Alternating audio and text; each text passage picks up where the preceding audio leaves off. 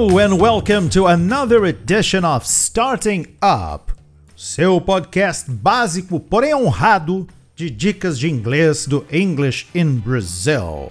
Eu sou o teacher Fábio Merim e imagine que seja segunda-feira.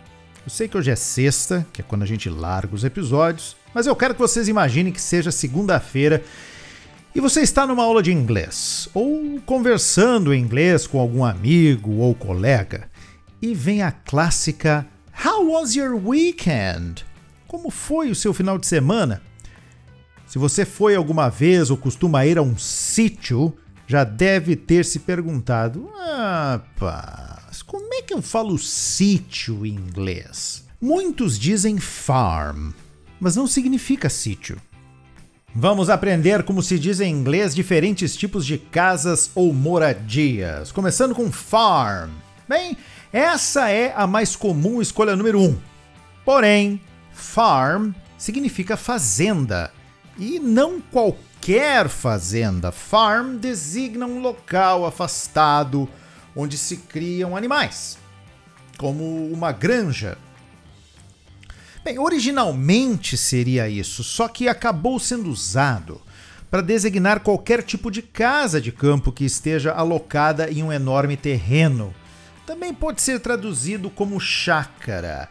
Hum, por exemplo, vamos ver uma frase: Meu tio tinha uma fazenda no interior e costumávamos ir lá nas férias. My uncle had a farm in the countryside.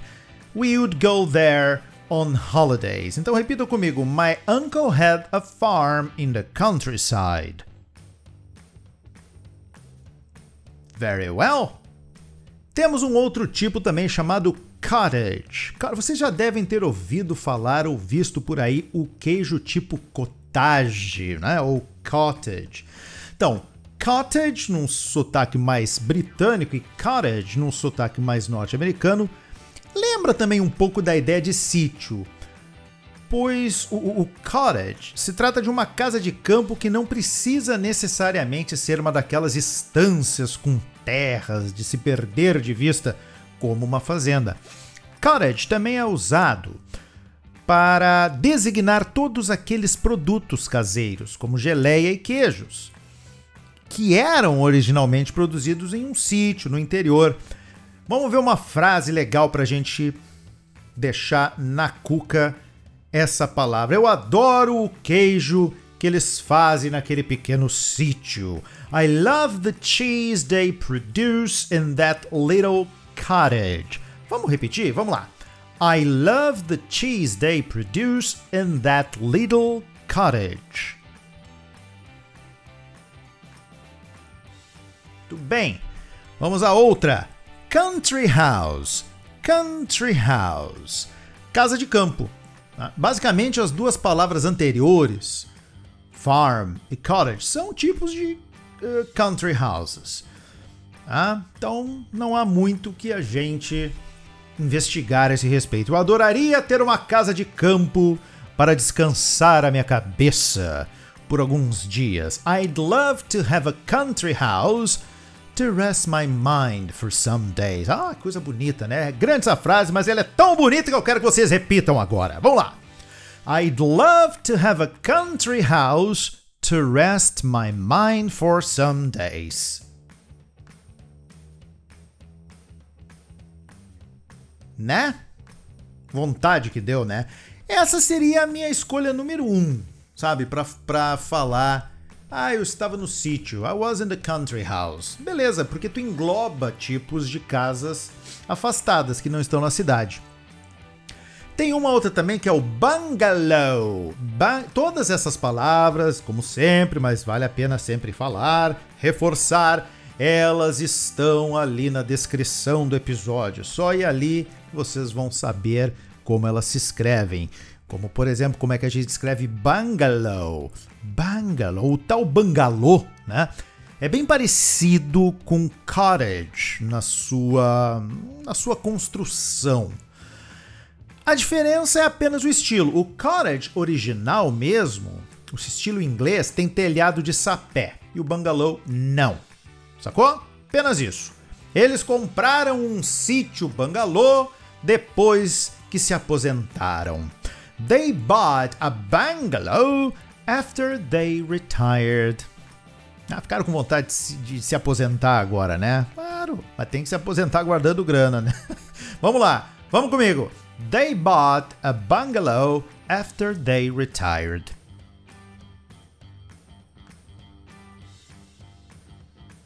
Se fala casa de dois pisos ou também conhecido como sobrado? Two-story house. Two-story house. E é isso, não tem muito o que dizer. Vamos, vamos ver uma frase usando two-story house. O problema de um sobrado é que você sempre esquece alguma coisa no andar de cima. Experiência própria aqui, ditando as regras aqui do, do podcast. The problem with having. Eu tinha, eu morava numa casa dois pisos, agora não, agora é um apartamento. Então, é, é, melhor quando a gente esquece em um lugar onde tem só um piso. Então, the problem with having a two-story house is that you always forget something upstairs. Vamos comigo?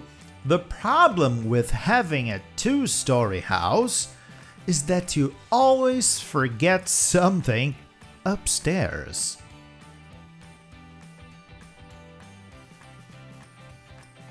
Que não é um problema da casa, né? Vamos deixar de culpar a casa. É na nossa cabeça que a gente anda muito avoado. Essas, então, minha gente, são as mais comuns, pois, pois tem uma lista grande de tipos de construções. Vamos dar uma olhada em algumas outras. Por exemplo, A-frame.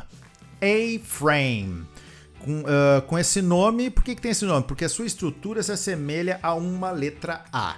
Então, chamada de A-frame. Um outro tipo de construção é The Addison House. Addison, uma casa de baixo custo com um piso de metal e paredes de blocos de concreto. Uh, a gente vê muito esse tipo de casa na Irlanda, The Addison House. Tem também a American Colonial, American Colonial. Na parte leste dos Estados Unidos se vê muito desse tipo de construção, a tal da American Colonial. Também tem uma outra com um nome bem legal, Bay and Gable. Bay and Gable, casa típica que se vê na área de Toronto, Ontário, no Canadá. Uma outra que eu acho que vocês não vão saber do que eu estou falando, que se chama Igloo. Igloo, né? Que é, evidentemente, o igloo. Igloo. E para quem não sabe, é a casa do esquimó, tá bom? Temos também Laneway House. Laneway House, que é um tipo de casa canadense construída atrás da moradia normal de uma família e que leva para uma pequena ruela, pequena ruela redundância, tá? Então para uma ruela traseira. Então, laneway. Por isso que o nome laneway, laneway é o pequeno caminho, pequeno a, a pequena pista. Certo? Lustron House. É um tipo de casa pré-fabricada que eles chamam de Lustron House. Então é isso, né? O importante mesmo é ter onde a gente ir ficar ou morar, especialmente agora que tá tendo esse friozinho, que é um friozinho meio estranho até, vamos combinar, né? Não tá aquele inverno como a gente conhece, e nada como estar em casa, num sítio ou em algum lugar that is very warm and cozy, having hot chocolate. Ok, stop, stop. Por que tem que falar sempre em comida? Chega! Alright, thank you so much for being here with me today, and see you next time!